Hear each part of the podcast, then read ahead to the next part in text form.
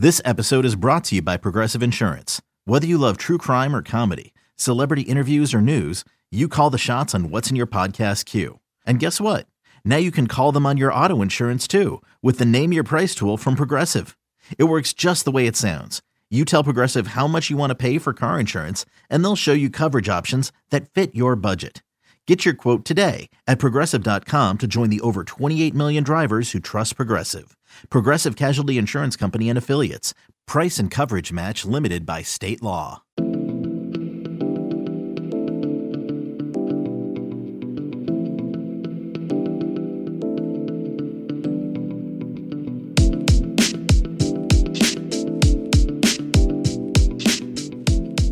Welcome into the Hoist the Colors podcast. Uh, apologies for the delay. It's been a little bit since we did a Hoist the Colors podcast, and part of that is because we've been busy uh, covering some basketball and baseball news. So we're late into this week, and we're actually turning our attention to football specifically in this episode. As always, I'm the host of the podcast, publisher of HoistTheColors.net, Stephen Igo.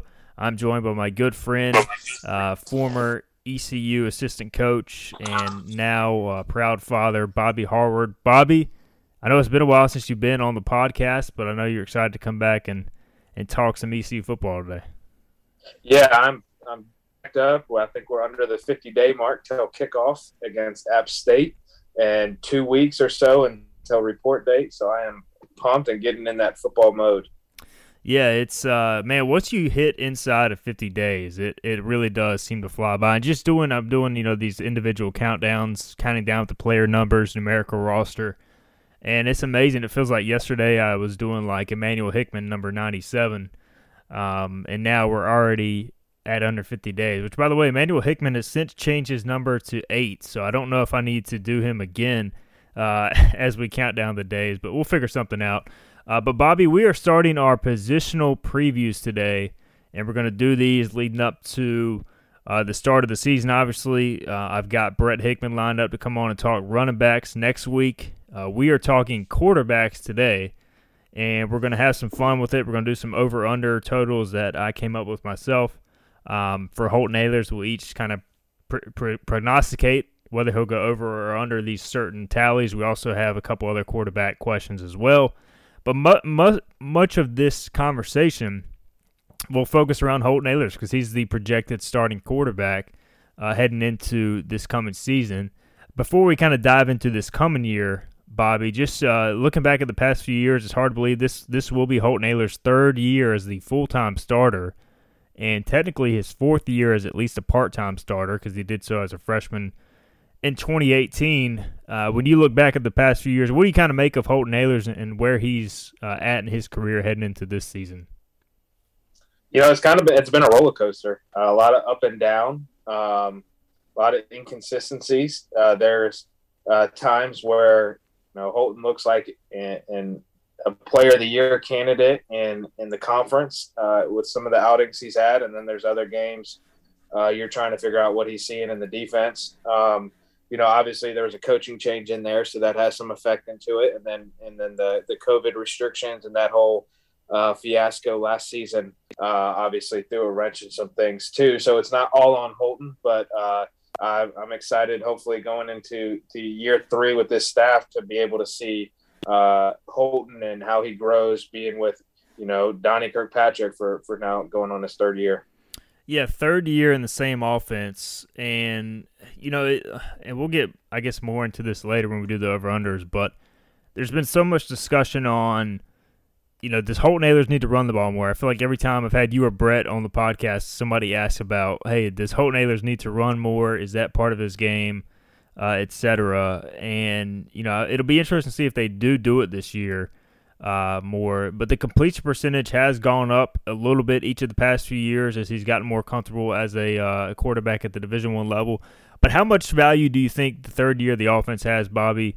And really, I mean, maybe two and a half years in the offense because the COVID year was was weird. He had a lot of moving parts around him last year. You didn't really have kind of your your full natural offseason, but this really it seems to be like this is kind of the put up shut up time for the offense as a whole not only Holton Ahlers. Do you agree with that? Oh, I 100% agree. And I think uh, to answer your question, going into the third year, I mean, it, it makes a world of a difference.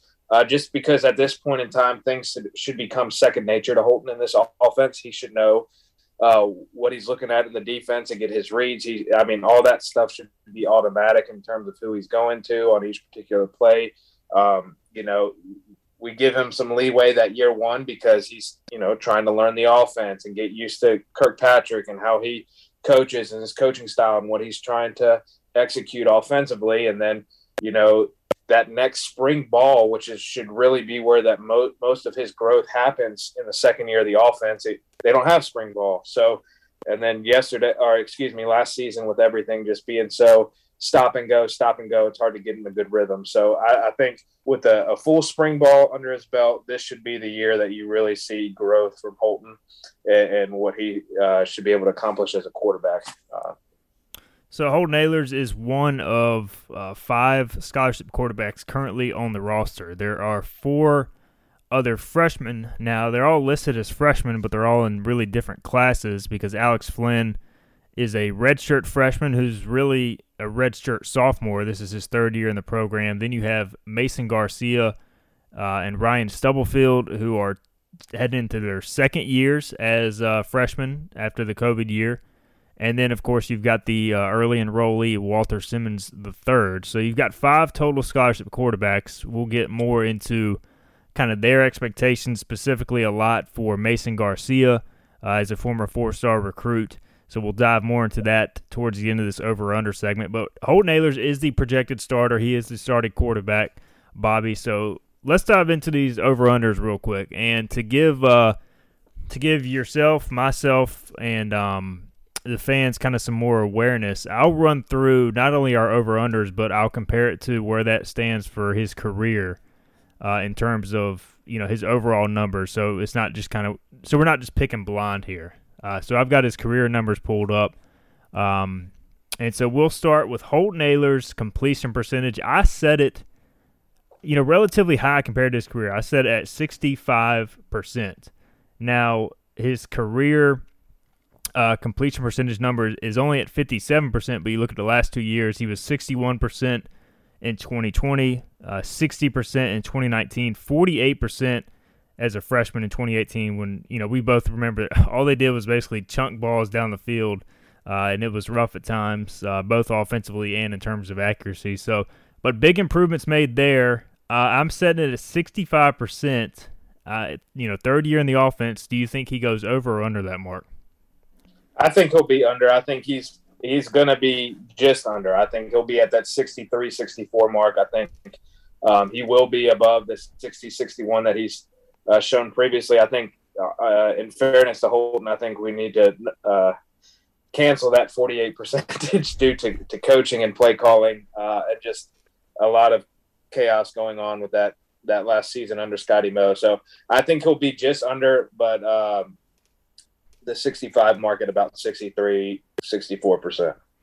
Yeah, I, am probably in that that realm too. I think he'll be just under. I think he'll continue to improve. Um, a lot of drops last season too. I mean, that I think it was Omotosho, C.J. Johnson, which you're going to have drops in a season, and you're also going to have great catches that kind of cancel each other out. So usually the completion percentage is fairly on point. You know, individually last year he had three of his eight games uh, above 65 percent. So South Florida he completed 65.4 percent. At Tulsa he was 38 of 50 for 76 percent, which was his most uh, efficient game of the season. And then SMU, he was 20 of 29 for 69%. So uh, he's he's really right on that borderline. If he could cancel out maybe some of the the up and down games, like he had one versus UCF where it was 48%, and then at Cincinnati 45%. So if he could cancel out those games, he could get there. But um, consistency, the uh, the big thing for Holton Ahlers in 2022. Um, and that's a yeah, go good point you made with the receivers too, with just the question marks with the receiver position and some drops from there. That, that's another good point to kind of add into the equation for that hitting that 65% mark. Yeah, the whole operation I think has to get more consistent. Uh, and I think if you're Donnie Kirkpatrick, you want it to be at 65, right? I mean, I think that's a reasonable goal. Definitely, 100%. All right, Holton Ahlers' passing yards. I have set it at 3,400. And so to give some perspective here, Holton Ahlers in his in his full season in 2019, he threw for 3,387 yards. Last year, he threw for uh, only 1,921 yards, but that was over eight games. Uh, as a freshman, he threw for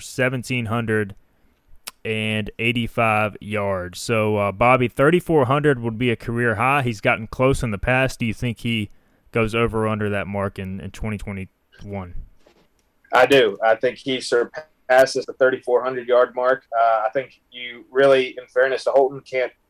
Uh, I'm more looking at the 2019 season uh, and where he hit 3,300 yards. Um, you know, and having two more years of experience in Donnie K's offense, and then you know, I'm going to go ahead and add that 13th game for a bowl game that will also put him over uh, the 3,400 mark. So I do think he surpasses it. I think, you know, even though with the last over under, I didn't have the completion percentage over 65, I still think the offense will look a lot smoother. I think I'm expecting a big year from Holton, so I think he will hit the 3,400 yard mark.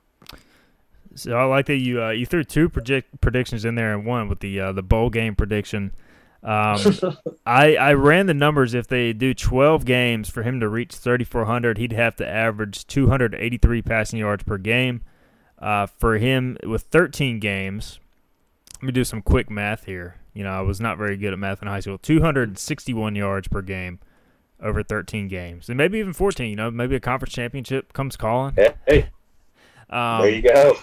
But uh, no, I mean, I think that's the thing too, and you know, he he's had like these monster games. You remember the 500 plus game against Cincinnati and SMU.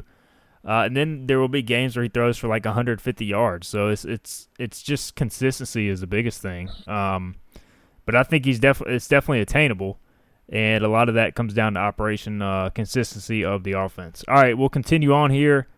Holton Ahlers passing touchdowns, and I have set it at 24.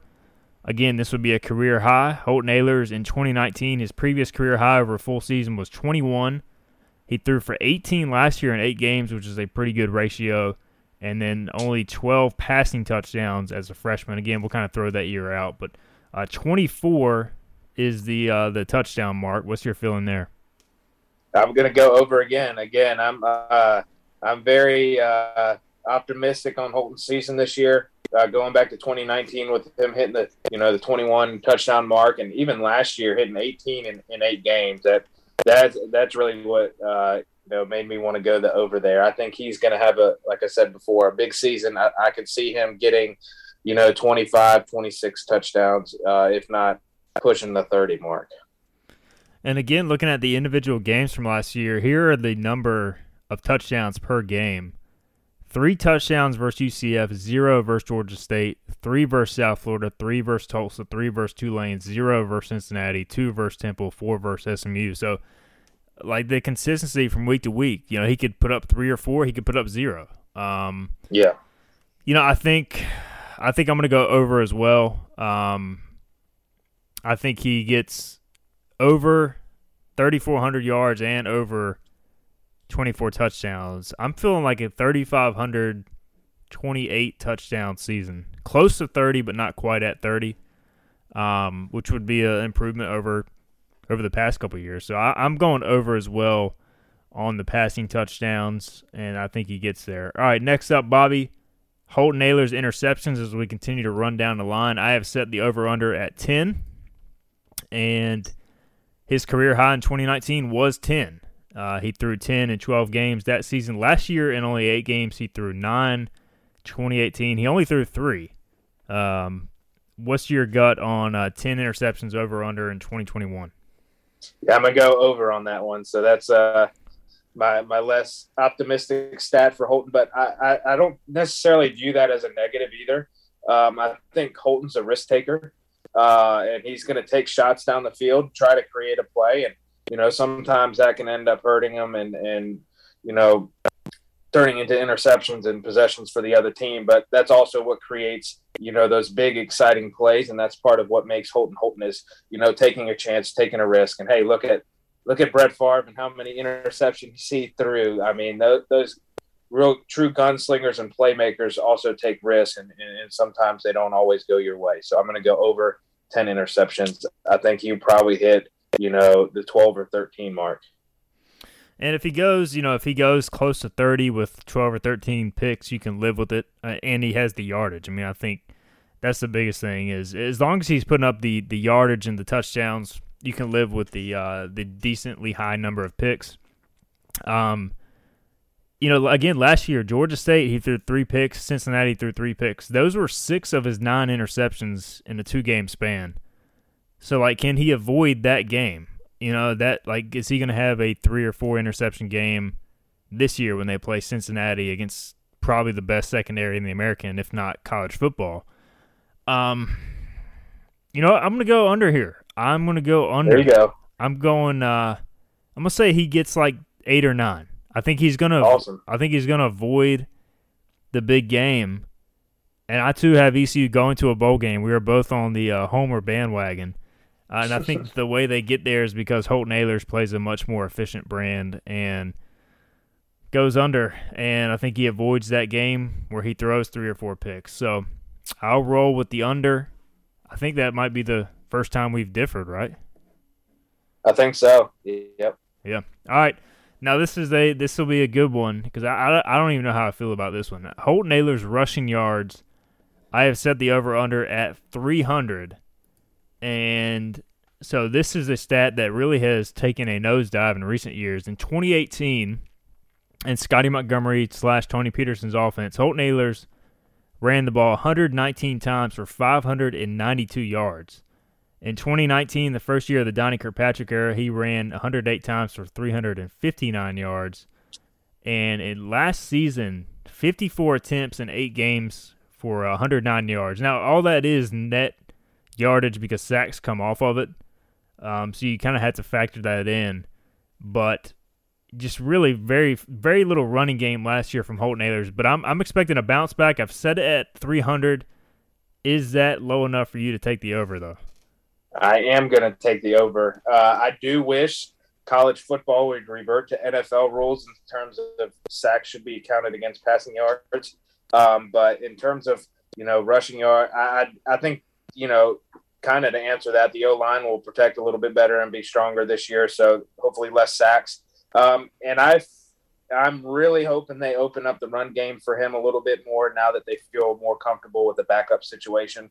Um, and so, yeah, I'm going to hit the over on 300, but that was a that was a tough one to hit the, the over. I think it's going to be one of those. He either blows it out of the water because they unleash him and let him run, or he's going to be pretty close to it because they still uh, hold him back a little bit in terms of the run game. Yeah, I, I you know I agree. I think it's going to be.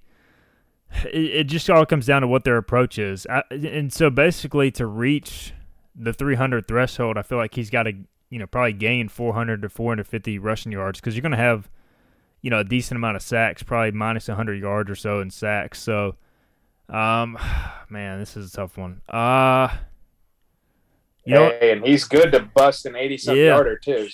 That's the thing too. Like last year, he had 109 yards, and 75 of those came on that Temple run. I mean, outside of that, he basically had zero net positive yardage all year because they just didn't run him. you know what? I'm, I'm going under. I'm going under. I think he gets just under. I think he has a better year running the football, but I think he'll finish in like the 250 range. Um, kind of like you said, like he just either blows it out of the water or just finishes under. So I'm going under. Uh, and and off this, Bobby, last one for Holton Ahlers, rushing touchdowns. I set the over under at five. Again, similar story. Only one rushing touchdown last year, but six each of the two years prior to that. So this one's kind of in the middle. Uh, what are you feeling? I'm gonna go. I'm gonna trust my gut that Donnie Kirkpatrick is gonna utilize him and let him run. So I'm gonna go over. Uh, but I do think it's going to be a tight over. I don't think it's going to be 10 or 11 touchdowns. I think he's you know right at the six or seven mark. You look at most of the the quarterbacks in this league that they don't run a ton, but when they do run, they run in the red zone. Like Michael Pratt at Tulane had eight rushing touchdowns last year. I think uh, Ridder may have had even double digits or close to it. Dillon Gabriel's the same way. Like doesn't run a lot, but in the red zone keeps it a lot for touchdowns. I feel like Holton Ahlers should be that guy. Like there's no reason he should not be able to keep the ball in the red zone more with his size.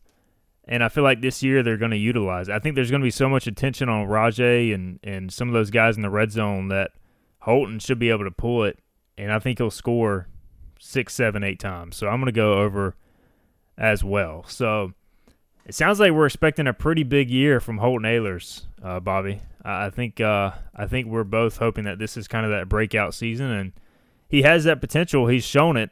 What you know, from a consistency standpoint, what you know, what's what's been holding him back that from from what you've been able to tell the last few years? I think early on, uh, I, I, think I'll, just speak upon the, the time with you know Houston staff and stuff like that. Early on, it looked like he was still trying to figure things out and get comfortable in the offense. Uh, I think he was still trying to you know you know figure things out where he's going with the football. I think there was some confusion at receiver and, and just all over the offense that they'd never really gotten a groove. Um, and then in in the last year, just so much stop and go. I mean honestly, those off-season practices or le- uh, lack thereof really, I think, do have an effect uh, in terms of just being comfortable. I think the whole thing. Uh, I truly believe if a quarterback can be comfortable in an offense, all those things will come into place. Because when a quarterback gets to the college level, normally you don't really like to tweak with their mechanics that much. You, you know, normally mechanically, you know they're they're pretty set in stone. They are who they are at that point in terms of mechanics. There's some small things that you can adjust, but it's not a huge overhaul, and it's more just, hey, how can you read the defense? How how how do you how well do you know the playbook in terms of where you're going with the football? Um, and then obviously, you know, just looking at the offense and in general, the the offensive line has been very inconsistent. Uh, there's been some inconsistencies at receiver, especially at the start of last season. So I think it's just a whole collective, uh, kind of like the perfect storm of you know, stop and go with COVID, inconsistencies on the offense, adjusting to a new playbook, trying to tweak some things maybe with his stone mechanics. I think he does need to get a little bit better with his feet and and, and some of his stone mechanics. And I'm not saying the blame does not fall on Holton uh, in, in this scenario, but I'm just saying there's a lot of other contributing factors to it as well. Yeah, and this is the quarterback preview, but I, I do think it is worth noting that – in all three of uh, Holton Ahlers' quote unquote poor games last year, you know, Georgia State, UCF, and Cincinnati, the games that he graded out poorly per Pro Football Focus, they also had ECU's offensive line with the three worst graded uh, pass protection games of the year, and it wasn't even close. So it was a combination, like you said. It's not always just the quarterback. Uh, it's it's you know the offensive line, uh, running backs and protection receivers. So it, it's a complete, uh, you know, it's a complete outfit that has to work together. All right, we'll continue now with our uh, the rest of our over unders. These have to do with the rest of the uh, quarterback room, and I think I know which way we're probably going to go on this one based on our answers uh, to the first half of these. But uh, Mason Garcia starts. I set it at one and a half. Now, you know, Coach Houston basically said during our podcast a couple weeks ago that Mason Garcia is going to be the number two guy. You know, Stubblefield, Flynn have shown some progress, and I thought Stubblefield looked really good in the spring game, but it's clear they want Mason Garcia to be the number two in the future. Garcia got one start last year. That was because of Holton Ahlers' COVID deal. So basically, unless Holton just really underperforms or gets hurt, it would be hard for Mason to go above one and a half starts. But what, what's your feeling on this over under? Yeah, I, I think it's going to be under. I, I mean, I hope it's going to be the under because if it's over, that means Holton gets injured of some sort. So I, I think, uh, yeah, I'm going to go under here. Yeah, I mean that's the thing is, if this is over, either Holton has got either the offense is underperforming to where ECU needs to make a change, or there's an injury. So um, I think you know this is probably maybe I should have set it at half a start, but since he started a game last year, I set it at one and a half. Um, I could see a scenario where he starts two games if ECU struggles out of the gate and towards the end of the year they need a spark. But I think Holton will will still have a pretty long leash based on his experience uh, and everything in the offense. Now, Mason Garcia total touchdowns. I set it at two and a half. Um, you know, this is one that if he gets a spot start, he could surpass in a single start. He could score zero touchdowns this year. Uh, so this is kind of a tough one to answer. Um, yeah, I'm going to go under here as well. Um, I just don't foresee enough mop up time for him you know, maybe the Charleston Southern game, but I, I, I still don't see, you know, him getting multiple touchdowns in that game. Um, the other games, I, I, honestly see as fairly close ball games, and I just don't foresee any true mop up time where they're trying to execute a drive with a second team offense or whatnot. So I'm yeah under. That's fair. Uh, you know, we've talked a lot about Holton Ahlers running the football this year. I think they're going to do it, and I think Holton's going to get a little banged up at some point or another. And I think Mason Garcia will have to orchestrate a key drive or two at some point, and I think he is going to hit the over on this season. I think he's going to have three or four touchdowns. Uh, and here's another thing too. You know, I don't know how gunshot Donnie is of like putting in another quarterback in the red zone after what happened in the Birmingham Bowl. Uh, but but do you foresee a scenario where you insert Mason Garcia in a special package to run the football? You know that that that's what gave me hesitation on this over under because I could see it. Like you said, we used it with uh, Benkert uh, quite a bit there, and I see a lot of Benkert in Mason Garcia in terms of just you know I think Mason's a little bit bigger, but in terms of body type, you know Benkert was a big dude, a bulky dude, a strong guy. Um, and the other aspect is they may want to give him his own little package to keep him happy so he doesn't transfer if, Holton is, you know, doing well. So they may want to give him his own little package. So yeah, that that's also a possibility. All right, our last one. ECU quarterbacks that attempt a pass in a game this season. I set it at two and a half. And so basically this is you know, Holton obviously gonna attempt a pass. Mason you know, if he's the true backup, more than likely going to attempt to pass at some point. Will any other quarterback attempt to pass? What's your gut on this? Over. Ryan Stubblefield will do it. What, Guaranteed. Which, which game will Ryan Stubblefield appear in? You know what? Let me pull up the schedule because I'm trying to think. I, it's going to be a game late in the year that we're blowing somebody out, and they put Mason in for a little bit, but they want to give. I'm going to say it is Temple at home on November 6th. Wow, no respect for the Owls. Yeah, I almost went Navy. I almost went Navy, wow. but uh, with the ball control that Navy runs, I, I don't know if we'll get that opportunity. Yeah, that's fair.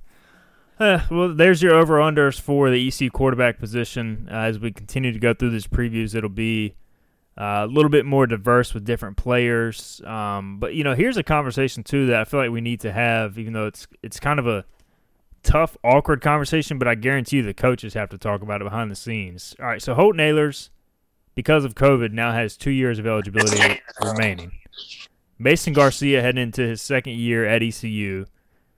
You know, he obviously came to ECU expecting Holton Ahlers to be the guy probably for two years, and then it would be his job. You know, how difficult does it make maybe, a, and this is something we can talk more about after the season, but – this is this has to be at least in the back of the coach's minds that at some point you have to make a decision on, hey, Holton has another year of eligibility that we didn't expect him to have. He's going to have his degree, but Mason at some point probably has to be the guy. How do you handle that if you're the coaching staff?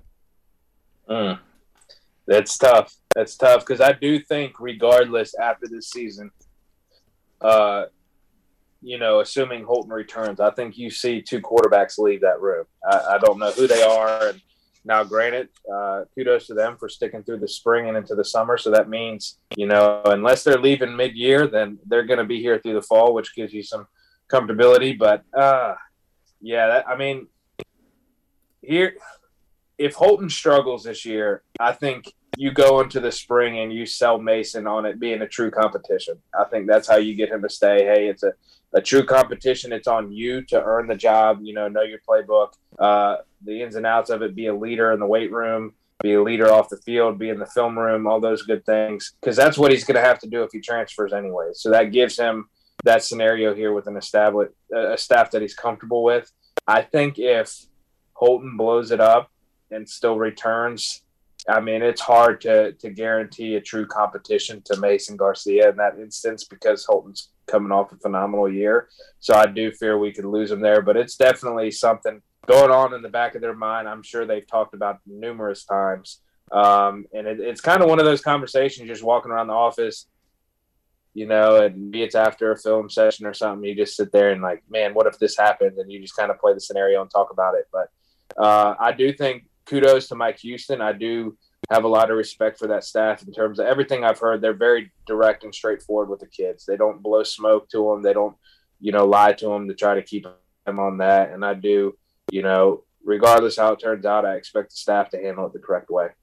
Yeah, and it's a it's a scenario that's a good problem to have. Uh, you'd rather have two quarterbacks or more uh, com- uh, compared to none. So if Holton does end up, first off, if Holton has a phenomenal year, that likely means ECU's in a bowl game, if not better, and back to where the program needs to be. And you know, if that happens, it's going to be very tough to say, "Hey, Holton, you need to move on or go pro." Uh, you're the hometown kid. It's also going to be very tough to say, Mason, you need to wait another year. So I do think this is something that could work itself out over the course of the year. You know, we're talking about it because we're doing a podcast and it's July and there's nothing else to talk about. Um, but it is a real conversation that needs to be had at some point because uh, this is the reality of the situation. That's what you know. It's the, it's the good and the bad that COVID creates in terms of hey, it gives guys extra eligibility, but also maybe prevents a guy from getting an opportunity for an extra year or so. So we'll see how it plays out. Uh, Bobby, any other quarterbacks on the roster that you're really intrigued by, or, or um, I know you haven't been able to see a ton live because these guys haven't made game appearances, but any guys that kind of uh, catch your attention? Yeah, I think just I, I, know I've said his name before, but Stubblefield. I think to me, I, I don't know. I think it's Shane Carden. Shane wasn't the biggest dude in the world, and you know, Stubblefield is one of those guys that just sit in the pocket and can sling it. So I think he's very enticing. I honestly don't know enough about Alex Flynn or haven't seen enough to to be able to comment on his play, um, but I have heard good things about him. Um, and then uh, the new guy, uh, Simmons, I, am excited to see him and just see you know, hear about him working with the scout team and how he does over there. Because uh, I know, I believe he was here in the spring, correct? So he had some some growing pains there, but you know, kudos to him for getting here early, and I think that'll give him a jump start into the fall, and he'll look like a different quarterback in the fall. Yeah, Simmons, uh, extremely athletic.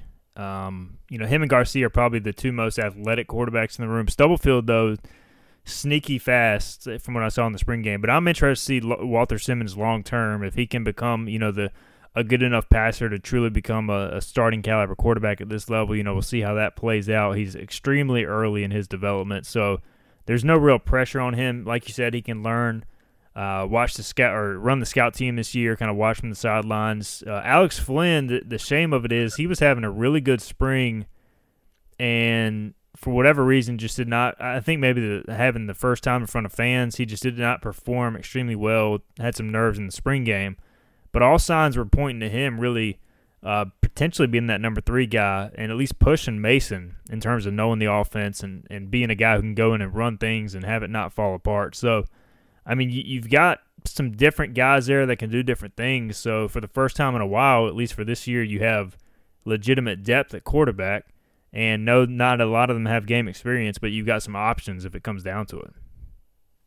Absolutely, and that's just got to make you comfortable. Uh, you know, having having two or three guys that you you can go to, but especially as talented as Mason is, supposed to be, you know, it the future looks good in that room, and I think it's the best it's it looked in a long, long time, if not ever. Uh, you know, you don't you're not bringing in a Blake Kemp to try to fill a you know, stopgap there. I think they've done a really good job of recruiting, and I think kudos to the, especially this day and age with people transferring all the time, especially the quarterback position. Kudos to those guys uh, for staying and continuing to battle and fight it out. I think that shows a lot about their character and the type of kids that Houston and company recruit. Uh, and who knows, maybe those kids are, you know, obviously if they have to transfer, they're going down a level, and maybe they're they're hell bent on you know, competing at the Division One level and, and understanding the situation that wherever they go, they'll have to compete and just want to battle it out here.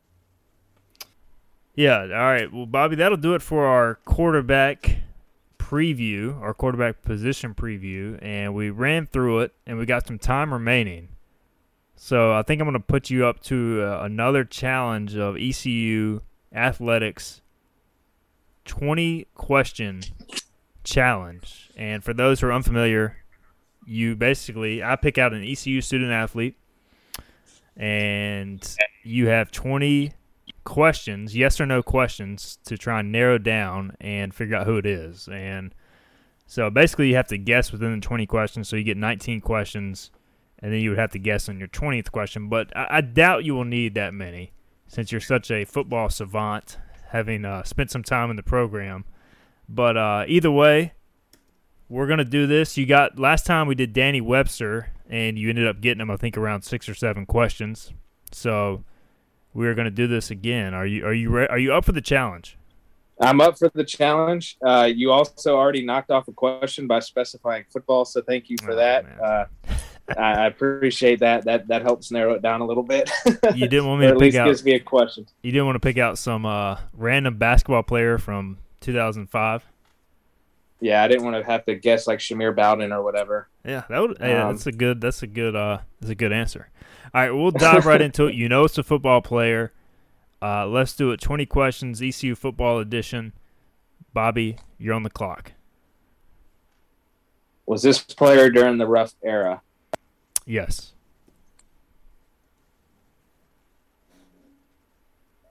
Did they cross over with another coaching staff? Uh, no. Is this an offensive player? This is an offensive player.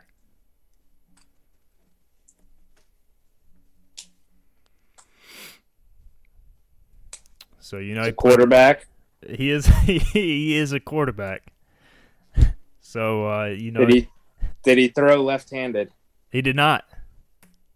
It is not John Jacobs.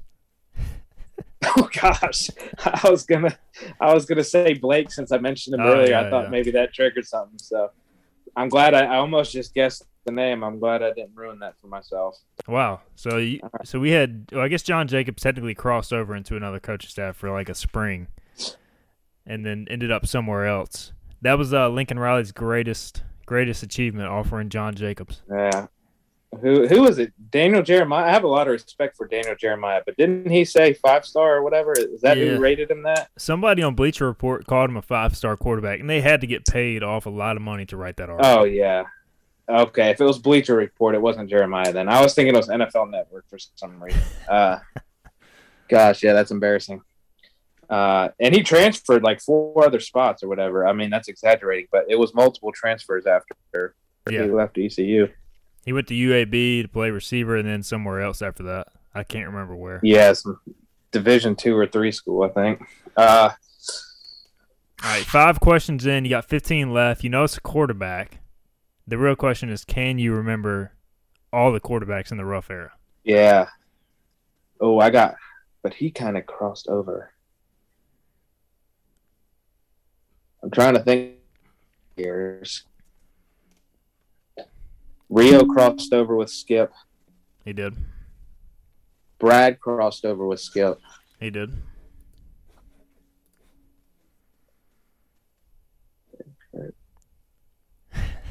Right now, I'm narrowed down Benkert and Shane Carden. No, what? There's there Because was Benkert still had spring with Mo. no there was uh I I won't say anymore because Okay, yeah, you're gonna give it yeah away. yeah. Uh, But you're you're on the right track. You're getting was there. this? Did this player start? He did not. He Was- he never started. Damn. this player never started. No way. Was this player a walk on? This player was not a walk on. He was a scholarship. Oh, as soon as you remember it, you're going to be like, man, you got to be kidding me. Because I was for a second there, I was like, did this person transfer to UNC Charlotte? Yes. Cody Keith. Cody Keith is it. It is Cody Keith. He never started, but he did appear in three games in 2013. He came in in 2011, and he played through 2014, and then he transferred to Charlotte. I don't think he ever played at Charlotte. He did not. He he went to some school. I want to say in Arizona or New Mexico or something like that. Um, a Division two school, I believe. hmm And he was another guy. You mentioned John Jacobs being hyped up out of high school. Cody Keith was hyped up. He had like his own documentary, like his own Yep. story Uh, he was a pretty highly rated recruit, even though he wasn't that good. So he, he, may have been the one that Daniel Jeremiah. I I swear NFL Network did one of them, and may have actually been Cody Keith. Now that his name is brought up, I almost for a second I thought you were going to do walk on, and I thought you were going to do uh, was it Jonathan Wayman or whatever, and that would have been. I thought up. you, yeah, yeah, yeah. But Wayman's a good guy. Yeah, you know, I mean that. I like. I feel like he practiced. He was on the team what for three, two or three years at least, right? Oh yeah, he was awesome with scout team too because he'd want to play receiver since he didn't get quarterback reps and like want to block people and hit people. So it was pretty cool. That's awesome. Yeah, Cody Keith out of Cheshire Academy. Uh, I think that was in Connecticut. Like he, I mean, both mm-hmm. both Cody and John Jacobs' parents were rich. So I feel like they like orchestrated these stories to like make their sons sound better than they really were. And Cody had some unfortunate injury issues. I think didn't he have like his arm worked on at some point at ECU? Um, yeah. So yeah, he uh, he the only time he played was 2013 completed seven of 11 passes for 57 yards versus FAU, North Carolina, and Ole Miss. So at least he got some game action. I also remember he came back for a pro day like two years after he left, and it was really awkward because the entire ECU football team was working out at one end of the field and Cody Keith was throwing at the other. So it was just mm. like awkward. But uh, do you have any fond Cody Keith memories? No, I, I think uh, yeah, you kind of laid out the situation pretty good. I, Cody was a good guy and, you know, always did what he was supposed to do, but I think he had uh, expectations put on him by his father, and um, it was kind of tough to, to live up to the bill. And then obviously Shane Carden turned into Shane Carden, so that didn't help uh, his case um, either. So we've got uh, Danny Webster and Cody Keith. You've knocked them out both in like eight or nine questions. I'll try to get you a guy that actually finished his ECU career at ECU next time. Um, I didn't even pick up on that. Yeah. Yeah. Uh, but but Bobby, uh, appreciate uh, you joining uh, the show, man. It's always fun to play uh, 20 questions. Also fun to talk quarterbacks. I know I put you on the spot somewhat with the 20 questions, but I knew you were going to get it. It was just a matter of time. I know you didn't want to embarrass yourself and not get it, so uh, congrats. That's right. Yeah, that's right. But I appreciate I appreciate the uh, the time today, man. Yeah, absolutely. Uh, thanks for having me on. Um, look forward to meeting that uh, baby of yours here pretty shortly. So uh, good luck with all of that, and hope uh, everything goes well for your your wife and and everything goes smooth in labor and have fun getting no sleep. Yeah, we're uh, we actually went to the doctor today. Thirty eight weeks and three days. So uh, we are right on the cusp of uh, baby Iko making his appearance to the world soon enough. And so um, can't wait, man. Can't wait. It'll be a fun time. I also won't be able to do the podcast for a while. So I'm hoping to get at least one more in with Brett. We'll do running backs next week. Uh, but Bobby, appreciate it, man. I will talk to you again. We'll have you on hopefully again sometime in the coming weeks, and uh, we'll continue to talk more ECU football. Sounds good. That is Bobby Harward. I am Stephen Igo. Thank you guys for listening to the Hoist the Colors podcast. We'll talk to you again next week.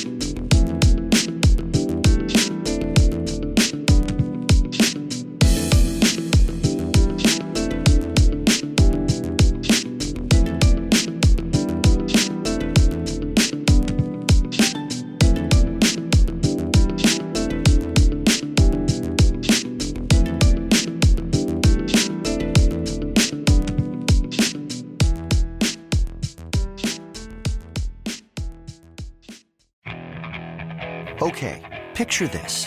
It's Friday afternoon when a thought hits you. I can waste another weekend doing the same old whatever, or I can conquer it. I can hop into my all-new Hyundai Santa Fe and hit the road. Any road. The steeper the better.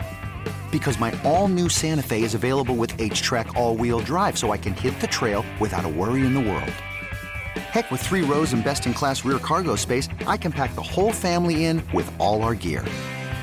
We've got available dual wireless charging for our phones so we'll never lose touch with civilization and we won't lose touch with the primordial power of Mother Earth. So which is it? Waste the weekend or do something a little more epic? And conquer it in the all-new Hyundai Santa Fe. Visit HyundaiUSA.com or call 562 314 4603 for more details. Hyundai, there's joy in every journey.